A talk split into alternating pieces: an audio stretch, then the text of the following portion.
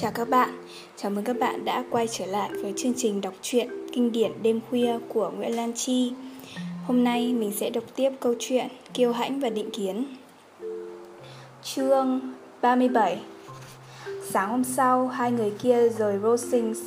Collins chờ sẵn ở gần khu nhà của người khác cổng để chào từ biệt họ để rồi có thể đem về tin tức đáng hài lòng là họ có vẻ rất mạnh khỏe và tâm trạng vui vẻ ở mức vừa phải sau cảnh u buồn vừa mới xảy ra ở Rosings. Rồi anh ta lật đật tới Rosings để ủy lão phu nhân Catherine và tiểu thư, rồi vô cùng mãn nguyện đem về một lời nhắn của quý bà, ngụ ý rằng bà cảm thấy buồn chán đến độ, rất muốn mời tất cả họ dùng bữa với bà. Elizabeth không thể gặp mặt phu nhân Catherine mà không nhớ lại rằng nếu chọn, ắt là giờ này cô đã được giới thiệu với bà ta là cháu dâu tương lai.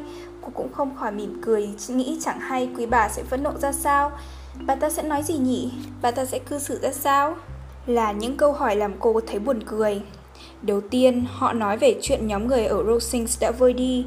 Ta cam đoan với các anh các chị, ta cảm thấy thấm thía điều đó. Phu nhân Catherine nói, ta tin rằng không một ai cảm nhận nỗi đau thiếu vắng người thân như đến như ta, nhưng ta đặc biệt quyến luyến mấy chàng trai này, mà họ cũng rất quyến luyến ta. Họ rất lấy làm tiếc phải đi, nhưng bao giờ họ cũng thế. Đại tá thân mến cũng khá bình thản được đến giờ chót, nhưng ta thấy dường như Darcy cảm nhận điều đó thấm thía hơn năm ngoái. Nhất định là cậu ấy đã thấy Lillian luyến Rosings hơn rồi. Chốc chốc anh Collins lại ca tụng rồi ám chỉ một câu, được bà mẹ và cô con gái tử tế mỉm cười.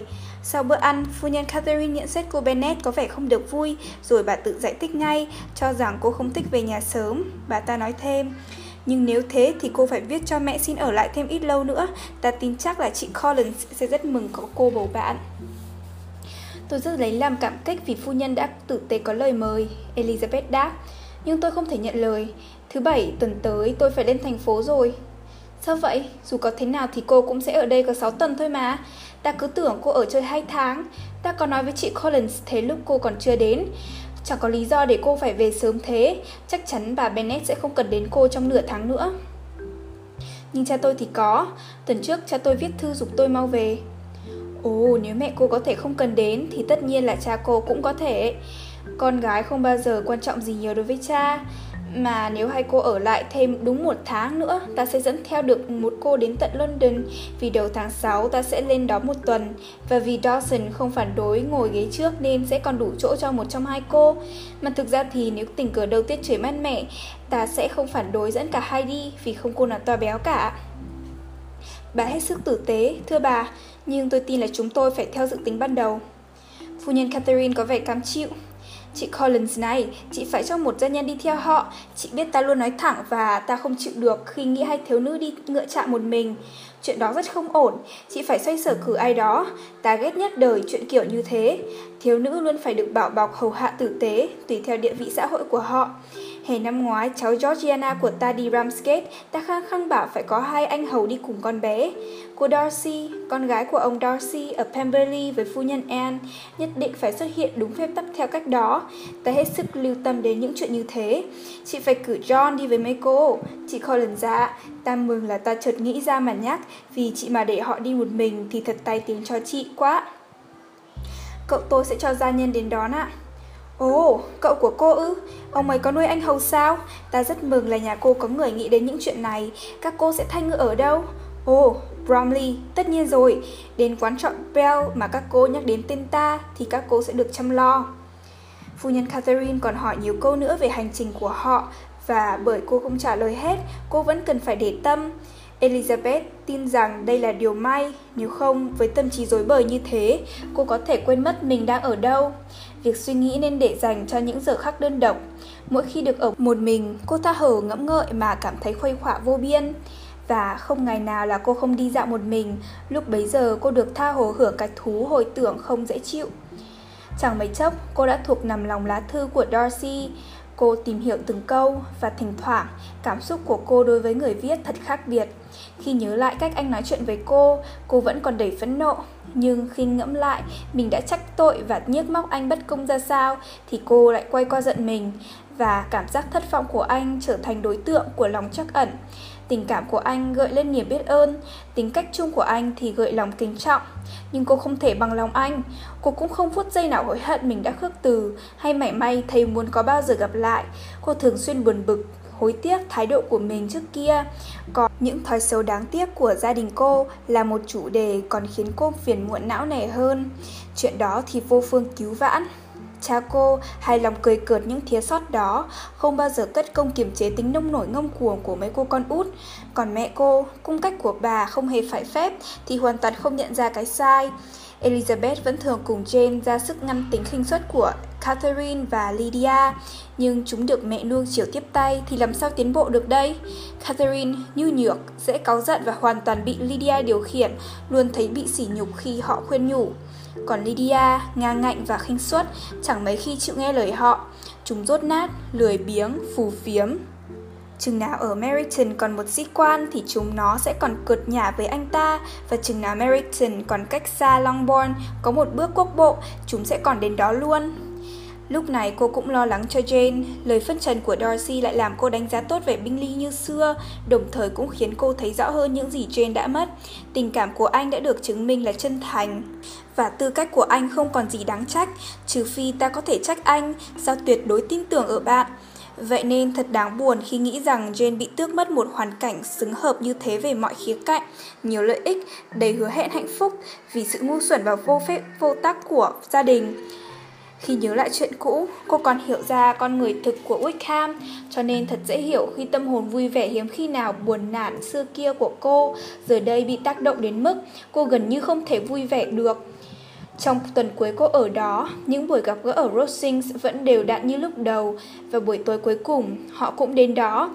Quý bà lại tìm hiểu chi ly hành trình của họ, chỉ dẫn họ phải gói ghém hành lý như thế nào cho ổn nhất và cứ khăng khăng là phải xếp váy áo theo cách duy nhất đúng. Đến độ khi về Mary thấy là mình cần phải mở hết đồ đạc đã gói ghém lúc sáng ra và đóng gói lại dương hòm.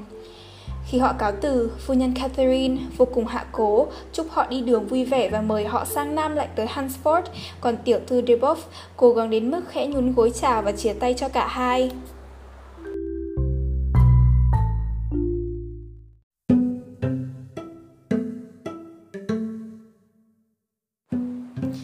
Chương 38 Sáng thứ bảy, Elizabeth và Collins gặp nhau ăn sáng trước khi mấy người kia xuất hiện ít phút.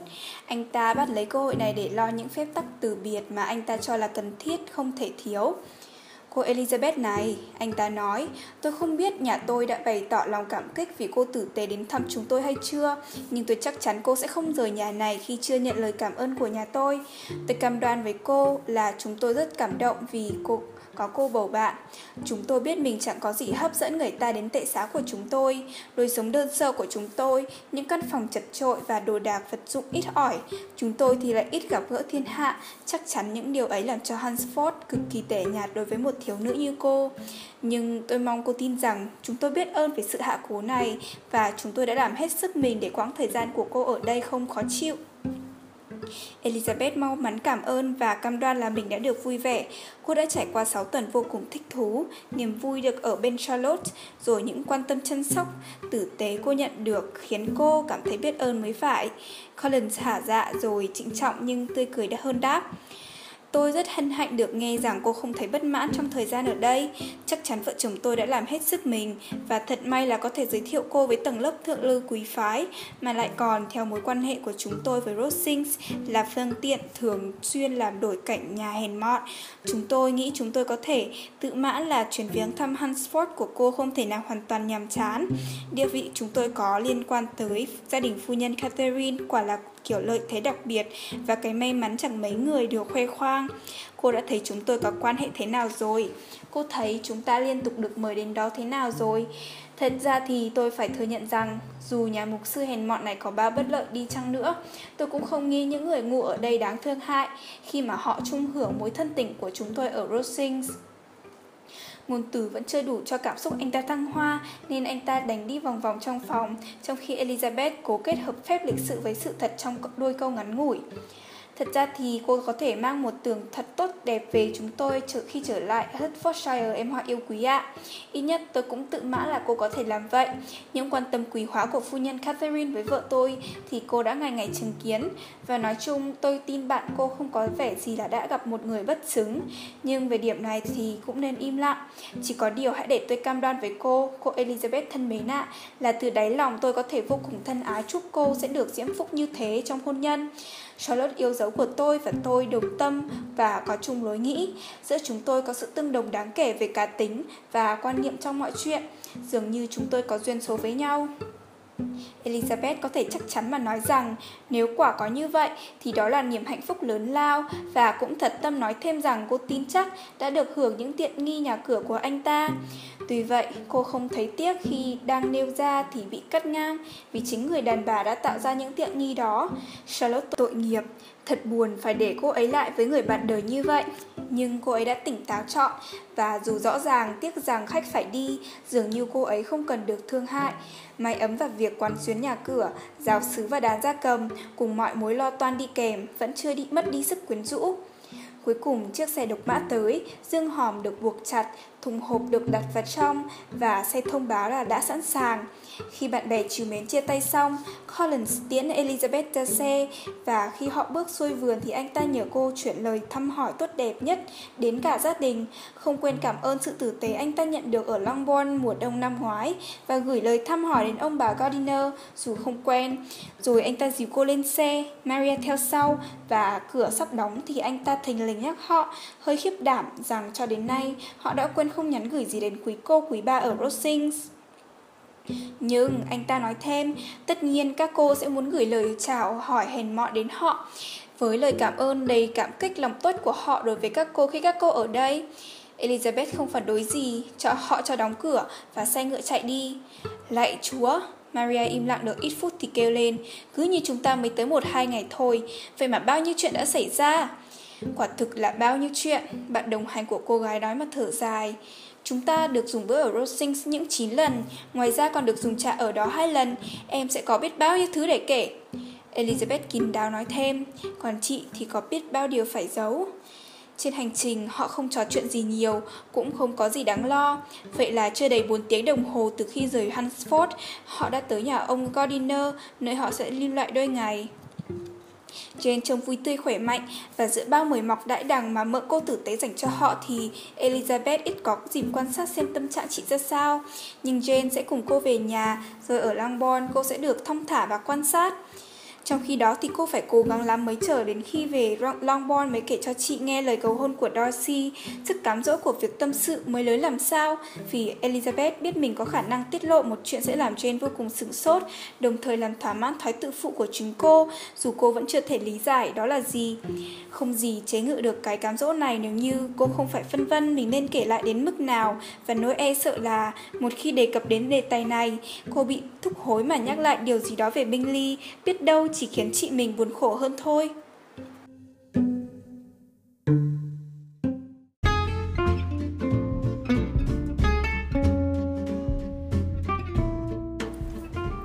Chương 39 Lúc này là tuần thứ hai của tháng 5, ba thiếu nữ cùng khởi hành từ thành phố Grace Church để về thị trấn X ở Hertfordshire.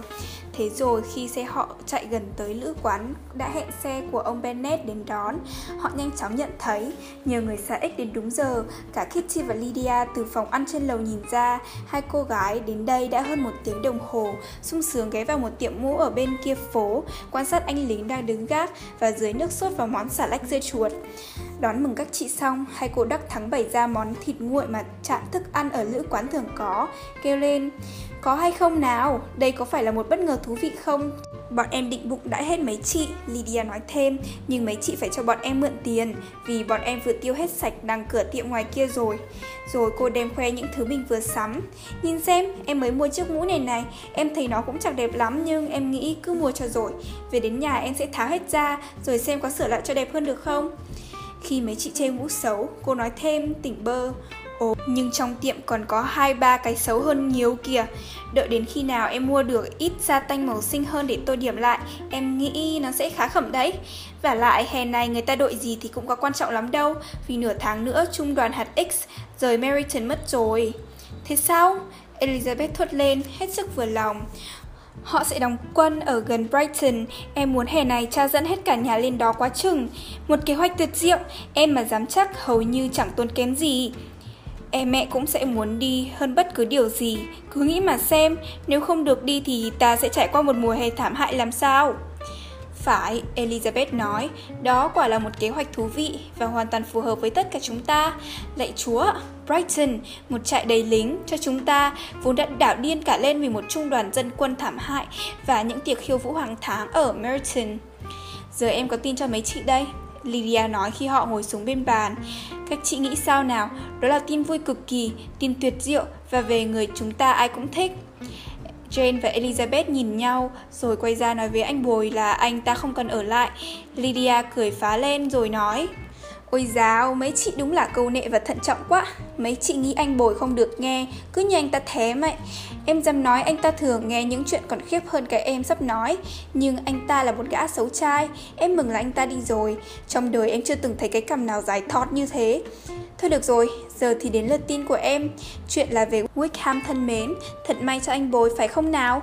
Không cần lo Wickham sẽ cưới Mary King đâu. Đấy là may cho chị. Cô ta xuống chỗ ông bác ở Liverpool rồi Ở lại luôn. Wickham an toàn rồi. Vậy là Mary King an toàn rồi Elizabeth nói thêm An toàn không phải là chịu mối giao kết thiếu khôn ngoan về gia sản Nhưng cô ta mà thích anh ấy Thì bỏ đi như vậy thật là ngu ngốc nhưng chị mong là chưa bên nào thấy lưu luyến gì sâu đậm cả. Jane nói, em chắc chắn phía anh ấy thì không có đâu, em sẽ chịu trách nhiệm về chuyện đó. Anh ấy chưa bao giờ ngó ngàng gì đến cô ta cả, ai mà quan tâm được một thứ bé chót tàn nhang xấu xí như thế. Elizabeth bàng hoàng nghĩ dù mình không thể diễn đạt thô tục như thế, nhưng sự thô thiển trong cảm nghĩ mà chính cô tha hồ ôm ấp trong lòng thì nào có khác gì. Mọi người ăn uống xong, mấy cô chị trả tiền và họ liền gọi xe. Loay hoay một lúc thì cả nhóm cũng đã ngồi vào xe cùng bao nhiêu là thùng dương, giỏ kim chỉ, gói đồ rồi lại thêm những thứ không mời mà Kitty và Lydia vừa sắm sửa. Ta bị nhồi nhét cả vào trong xe mới hay chứ. Lydia kêu lên, Em mừng là em đã mua chiếc mũ Chỉ để được cái thú có thêm một hộp mũ nữa. Nào, giờ ta hãy cố ngồi cho thoải mái ấm cúng đi. Hãy cười nói suốt dọc đường về nhà.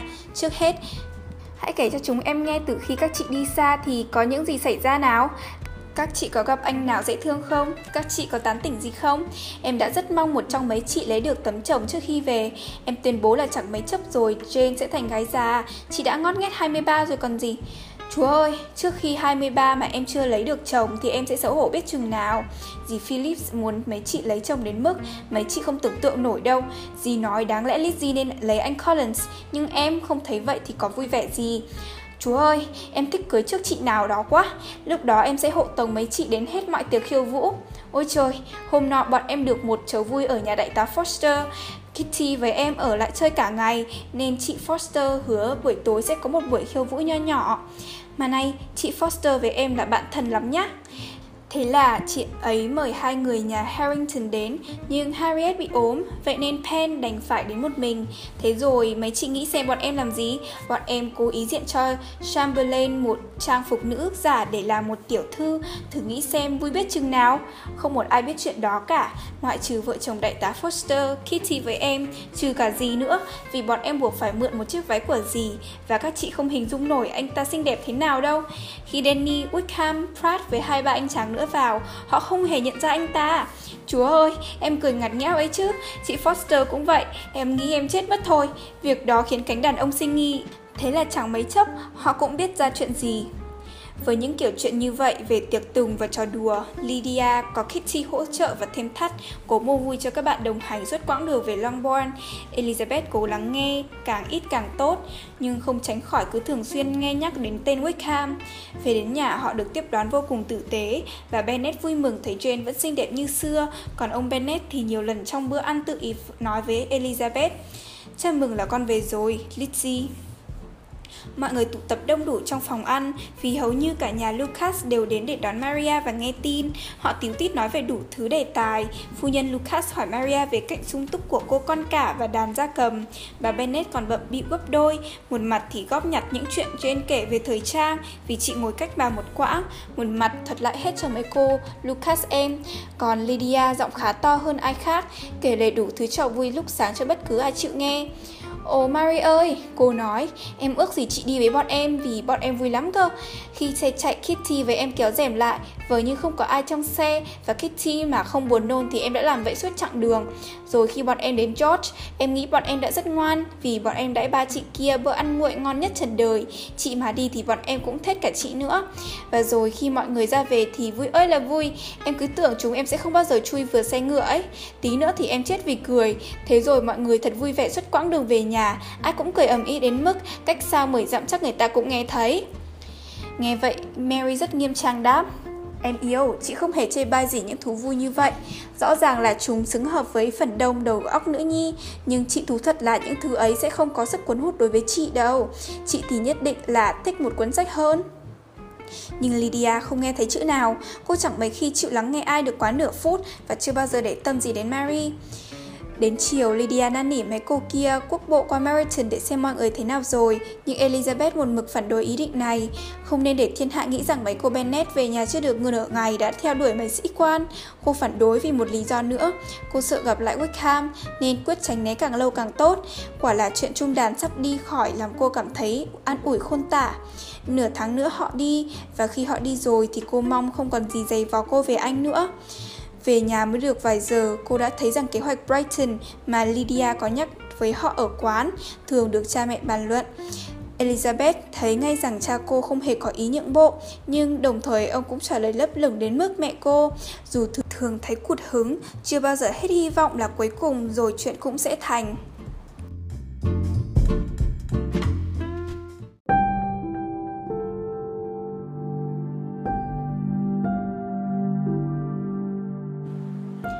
Chương 40 Elizabeth không còn nhịn được nỗi sốt ruột muốn kể cho Jane nghe chuyện xảy ra, nên cuối cùng quyết lờ đi những chi tiết mà chị có liên quan phải nhắc trước là chị sẽ phải ngạc nhiên. Sáng hôm sau, cô kể lại cho chị nghe phần chính những gì diễn ra giữa anh Darcy và cô. Nỗi sững sờ của cô Bennet chẳng mấy chốc vơi đi vì tình chị em mạnh mẽ khiến cô thấy ai đem lòng cảm mến Elizabeth cũng có vẻ hoàn toàn tự nhiên và mọi nỗi ngạc nhiên đều sớm tan biến trong những cảm xúc khác.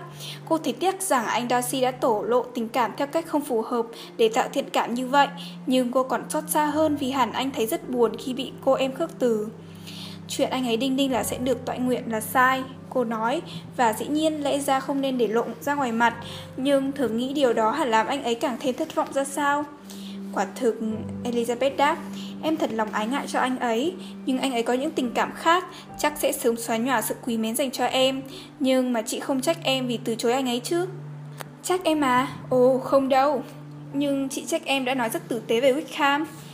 Không, chị không trách em rằng em sai khi nói những gì em đã nói nhưng chị sẽ biết thôi khi em kể chị nghe chuyện xảy ra ngay ngày hôm sau. Rồi cô kể về lá thư, nhắc lại toàn bộ nội dung trong chừng mực có liên quan đến George Wickham. Quả là một đòn đối với Jane tội nghiệp, người sẽ sẵn sàng sống hết đời mà không tin có niềm xấu xa như thế tưởng đâu tồn tại trong cả thiên hạ mà lại tập hợp ở đây trong một con người. Lời chứng thực của Darcy dù làm chị cảm thấy dễ chịu nhưng cô không thể ăn ủi chị về phát hiện này. Chị hết sức sốt sắng cố chứng minh là có thể có sai lầm và tìm cách thanh minh cho người này mà không làm liên lụy đến người kia. Không ích gì đâu, Elizabeth nói. Chị sẽ không đời nào làm cho cả hai tốt đẹp được. Chị hãy chọn đi, nhưng chị phải bằng lòng với một người mà thôi. Giữa hai người họ chỉ có một mức độ ưu điểm thôi, chỉ đủ để tạo ra một loại người tốt, mà gần đây nó lại xê dịch khá nhiều. Về phần mình, em có ý muốn tin rằng tất cả tốt đẹp đều là của Darcy, nhưng chị cứ làm theo ý chị đi. Tuy nhiên, phải mất một lúc Jane mới nặn ra được một nụ cười. Chị không biết có bao giờ chị bàng hoàng hơn. Cô nói, Wickham xấu xa quá, chị gần như không tin nổi chuyện đó. Còn anh Darcy tội nghiệp, Lizzie thân yêu, nghĩ mà xem, hẳn anh ấy đã đau khổ như thế nào, thất vọng biết bao. Nào là biết em nghĩ xấu, nào là phải kể lại một chuyện như thế về em gái. Chuyện ấy thật quá đau buồn, chị tin chắc em cũng phải cảm thấy thế. Ồ không đâu, nỗi hối tiếc và ái ngại của em tan biến khi em thấy lòng chị đã bao la ôm cả hai điều ấy. Em biết chị sẽ công bằng với anh ấy nhiều đến mức càng lúc em càng vô tình dửng dưng hơn. Tình cảm rào rạt của chị đã đỡ cho em rồi, nên nếu chị còn thấy tiếc thương cho anh ấy thêm nữa, lòng em sẽ nhẹ tanh tựa lông hồng đấy. Wickham tội nghiệp, diện mạo anh ta có cái vẻ tốt đẹp thế cơ mà, cư xử cởi mở và dịu dàng thế cơ mà. Chắc chắn là việc giáo dưỡng hai thanh niên này có gì sai sót. Một người thì có mọi điều tốt đẹp, còn người kia lại có mọi vẻ ngoài tỏ ra tốt đẹp. Chị chưa bao giờ cho rằng anh Darcy thiếu sót vẻ bề ngoài tốt đẹp như em từng nghĩ. Vậy mà em cứ tưởng mình thông minh xuất chúng khi quyết lòng ghét anh ấy như vậy, một cách vô cớ. Ác cảm kiểu đó quả sẽ thúc đẩy thiên tư của người ta, làm người ta mở mang đầu óc biết bao. Người ta có thể liên tục nhục mạ người khác mà không nói được điều gì đúng, nhưng nếu cứ cười cợt người khác mãi thì đôi lúc cũng vớ phải cái gì dí dỏm. Lizzie, chị tin chắc khi em mới đọc lá thư đó, em không thể nhìn nhận vấn đề được như lúc này. Em khá khó chịu, em có thể nói là không vui, và không ai có để em tâm sự những gì em cảm thấy, không có trên để vỗ về và nói rằng em không kém cỏi và dũng tích và say trái như em biết mình đã thế. Ôi, em đã cần chị biết bao. Thật không may là em lại dùng những lời lẽ mạnh mẽ như vậy để nói về Wickham với anh Darcy và giờ thì nó đúng là có vẻ hoàn toàn bất xứng. Hẳn rồi, nhưng cái tai hại của việc thốt ra những lời chua cay chính là hệ quả vô cùng tự nhiên từ những định kiến em đã khuyến khích bấy lâu. Có một điểm mà em cần lời khuyên của chị. Em muốn chị bảo cho em liệu em cần hay không cần cho người quen của ta nói chung hiểu con người thật của Wickham. Cô Bennett ngầm ngừng một lát rồi đáp Chắc hẳn không việc gì phải vạch trần anh ta khủng khiếp như vậy Ý em thì thế nào? Em cho rằng không nên cố làm vậy Anh Darcy không cho phép em để mọi người biết những điều anh ý kể Trái lại, anh ấy muốn em cố giữ kín chỉ mình em biết tất cả những gì liên quan đến em gái anh ấy. Mà nếu em cố làm mọi người tỉnh ngộ về những điều khác trong tư cách của Wickham, ai sẽ tin em? Mọi người có định kiến mạnh mẽ về Darcy đến mức hết phân nửa người tử tế ở Meryton chết đi thì thiên hạ mới cố xem anh ấy là người dễ mến. Em không đủ sức làm chuyện đó đâu. Wickham cũng sắp đi khỏi đây rồi, do vậy thật ra con người anh ta thế nào thì cũng sẽ không còn căn hệ gì với ai ở đây nữa. Một thời gian nữa mọi người sẽ biết hết, bây giờ ta có thể cười họ ngu ngốc không biết sớm hơn. Lúc này thì em sẽ không nói gì về chuyện đó đâu. Em hoàn toàn đúng Mình mà cho thiên hạ hay những lỗi lầm của anh ta Thì có thể sẽ làm anh ta tiêu tùng luôn có lẽ lúc này anh ta đã thấy ân hận về những gì mình làm Và nóng lòng gây dựng một nhân cách tốt. Chúng ta không được khiến anh ta mất hết hy vọng. Tâm tư dối bời của Elizabeth nhẹ nhàng hơn nhờ cuộc trò chuyện này. Cô đã cất đi được hai bí mật đè nặng nửa tháng trời và an tâm vì có Jane là người sẵn lòng lắng nghe mỗi khi cô lại muốn nói chuyện về chuyện nào nhưng vẫn còn một điều lẩn khuất trong thâm tâm và vì cẩn thận mà cô không thể tiết lộ. Cô không dám kể lại nửa kia lá thư của anh Darcy, cũng không giải thích cho Jane là chị được bạn anh thật lòng yêu quý thế nào. Đây là một điều không ai có thể can dự và cô biết chỉ có sự thấu hiểu hoàn toàn giữa hai bên liên quan mới cho phép cô vứt bỏ khánh nặng cuối cùng là điều bí mật này. Và rồi cô nói, nếu sự kiện rất khó có thể đó mà lại xảy ra, mình sẽ chỉ có thể nhắc lại những gì chính Binh Ly đã nói, mà anh ấy nói theo cách dễ chịu hơn nhiều. Mình không được tự tiện nói ra cho đến khi nào nó không còn ý nghĩa gì nữa. Giờ đây, khi đã được yên ổn ở nhà, Elizabeth được thong thả quan sát tâm trạng thật của chị. Jane không được vui, cô vẫn ấp ủ một tình cảm rất đỗi đằm thắm dành cho Binh Ly vì trước đó chưa từng yêu, thậm chí chưa từng tưởng tượng rằng mình yêu, nên lòng yêu mến của cô có biết bao sự nồng ấm của mối tình đầu và vì tuổi tác và tâm tính của cô, tình cảm ấy kiên định hơn hầu hết những mối tình đầu người ta vẫn khoe khoang. Cô thiết tha nâng niu ký ức về anh và yêu mến anh hơn bất kỳ người đàn ông nào đến mức cô cần dồn toàn bộ lý trí và sự quan tâm đến cảm xúc của người thân thì mới không buông trôi theo những tiếc nuối sẽ không tốt cho sức khỏe của chính cô và sự thanh thản của họ.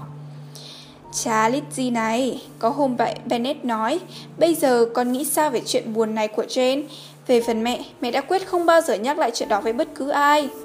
Hôm nọ mẹ đã nói với dì Phillips con thế, nhưng mẹ không thể tìm hiểu xem Jane có gặp cậu ta ở London không. Chà, cậu ta là một thanh niên rất không xứng đáng, và giờ thì mẹ cho rằng nó chẳng có tí cơ may nào trên đời lấy được cậu ta. Không nghe nói gì chuyện cậu ta về lại Netherfield trong mùa hè, mà mẹ cũng đã hỏi hết những ai có thể biết rồi. Con không tin anh ấy có bao giờ về sống lại ở Netherfield nữa. Ồ, tốt, tùy ý cậu ta thôi. Có ai muốn cậu ta tới đâu Dù mẹ sẽ luôn nói là cậu ta đã đối xử với con gái mẹ thậm tệ Và nếu mẹ là nó Mẹ sẽ không chịu nổi chuyện đó Thôi được điều an ủi mẹ là mẹ tin chắc Jane sẽ đau lòng mà chết đi, rồi cậu ta sẽ thấy hối tiếc về việc mình đã làm. Nhưng vì Elizabeth không thể thấy an ủi gì khi kỳ vọng như vậy, cô không trả lời. Thôi được, Lizzie, lát sau mẹ cô tiếp tục. Vậy là vợ chồng Collins sống rất sung túc đúng không? Được, được, mẹ chỉ hy vọng chuyện đó được lâu. Thế bữa ăn của họ thế nào? Mẹ dám nói Charlotte là người tề gia xuất sắc, nếu nó sắc sảo được bằng nửa mẹ nó thôi, nó cũng sẽ khá tiết kiệm đấy. Họ không vung tay quá chán gì trong việc nội trợ, mẹ dám chắc thế. Không, không hề. Tề gia rất tốt, cứ yên tâm đi. Phải, phải, họ sẽ lưu ý để không tiêu xài quá mức thu nhập. Họ sẽ không bao giờ phải khổ sở vì chuyện tiền nong. Thôi được, cầu cho điều đó đem lại nhiều điều tốt đẹp cho họ. Thế nên mẹ cho rằng họ thường nói về chuyện chiếm được Longbourn khi cha con chết đi. Mẹ dám nói là họ xem nó cũng cầm bằng như là của họ rồi, không cần thiết bao giờ thì chuyện đó xảy ra. Đó là một đề tài mà họ không thể nhắc đến trước mặt con. Đúng, họ mà nói thì mới lạ đấy. Nhưng mẹ không nghi ngờ gì là giữa hai người ấy với nhau thì họ thường xuyên bàn bạc chuyện đó. Chà, họ mà thanh thản được với một điền sản thuộc về họ một cách không hợp pháp thì cũng tốt thôi. Mẹ sẽ xấu hổ nếu như có một điền sản để lại cho mẹ chỉ là do thứ tự thừa kế.